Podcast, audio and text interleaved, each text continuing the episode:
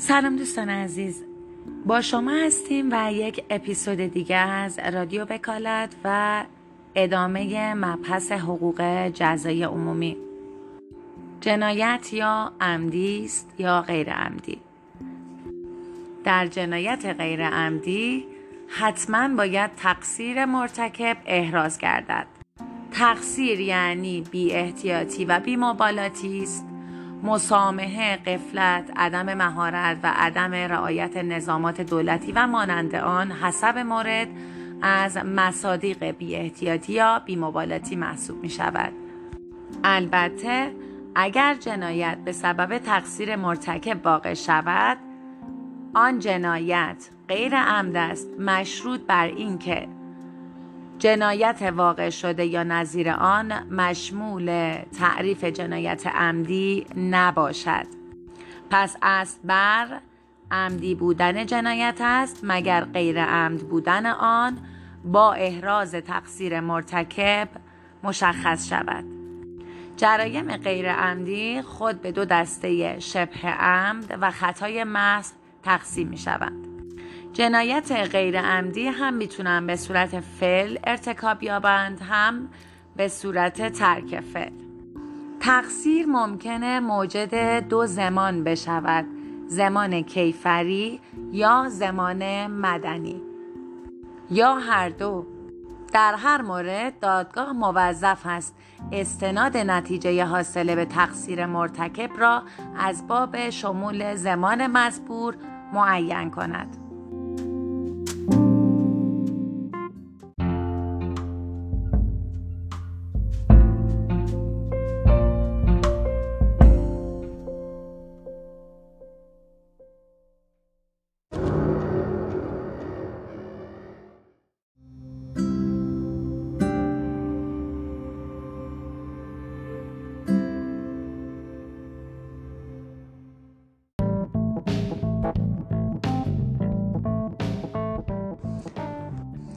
سلام دوستان عزیز.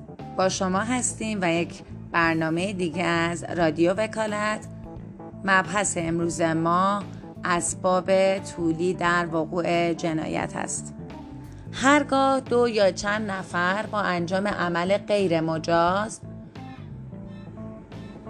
در وقوع جنایتی به نحو سبب و به صورت طولی دخالت داشته باشند کسی که تاثیر کار او در وقوع جنایت قبل از تاثیر اسباب دیگر باشد زامن است. مگر آنکه همگی آنها قصد وقوع جنایت را داشته باشند. در ادامه اگر شخصی عمل مجازی را انجام بدهد و دیگری عمل غیر مجاز مانند آنکه شخصی وسیله یا چیزی را در کنار معمر عمومی که مجاز است قرار بدهد و دیگری کنار آن چاهی حفر کند که مجاز نیست. شخصی که عملش غیر مجاز بوده زامن است. مگر آنکه عمل شخص پس از عمل نفر اول و با توجه به اینکه ایجاد آن سبب در کنار سبب اول موجب صدمه زدن به دیگران می شود انجام گرفته باشد نفر دوم زامن است هرچند که اقدام او غیر مجاز نباشد.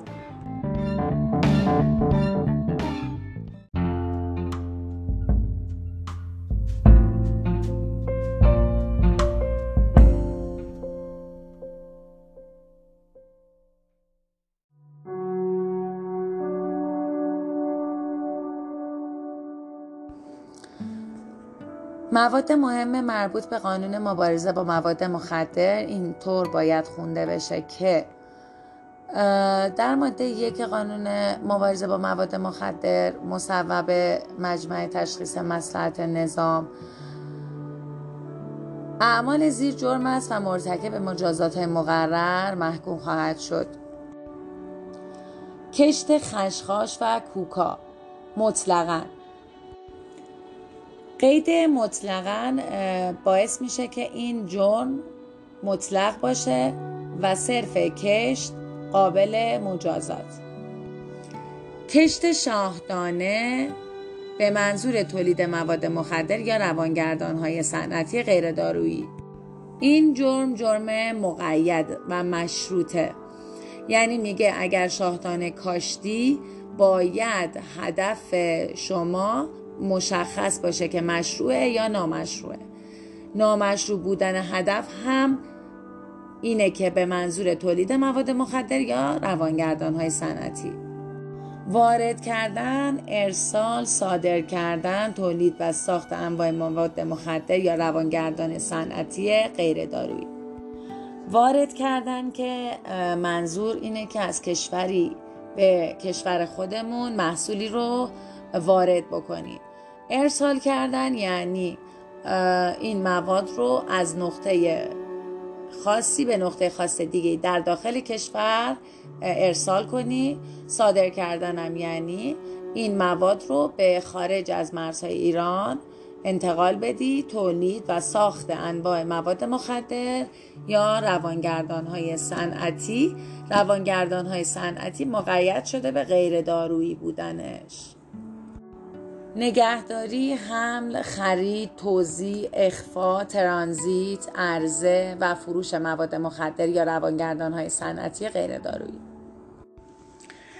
نگهداری و حمل مصداق بارز حالته. اگه یادتون باشه گفتیم که ارتکاب به جرم یا به صورت فعل یا به صورت ترک فعل یا به صورت فعل ناشی از ترک فعل یا به صورت حالت. نگهداری حمل اخفا دقیقا از مصادیق حالتهای ارتکاب بزه و جرمه. عرضه و فروش مواد مخدر یا روانگردان های صنعتی غیر دارویی ترانزیت هم که صرفا جابجایی از مرزهای بین دو کشور رو ترانزیت میگن.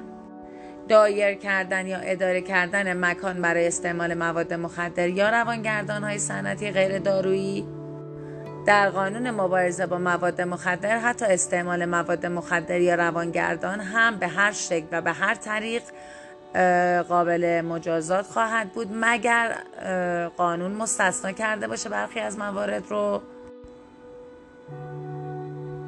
تولید، ساخت، خرید، فروش، نگهداری آلات و ادوات و ابزار مربوط به ساخت مواد مخدر و روانگردان و استعمال آنها.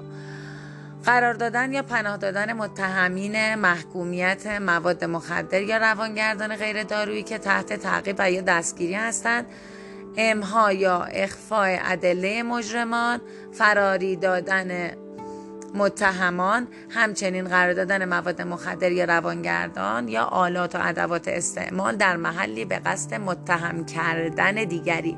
این از مصادیق افتراع عملی است. در ماده 15 هم در فراسای پایانی این قانون بیان شده که معتادان مکلفند با مراجعه به مراکز مجاز دولتی و غیر دولتی یا خصوصی و سایر سازمان های مردم نهاد. به کاهش آسیب برای اقدام به ترک اعتیاد انجام عملیات مزبور را به درمان خود اقدام و گواهی تحت درمان و کاهش آسیب را دریافت و به دادگاه ارائه بدن. چنانچه تجاهر به اعتیاد ننمایند از تعقیب کیفری معاف می باشند بنابراین تجاهر به اعتیاد جرم مستقل.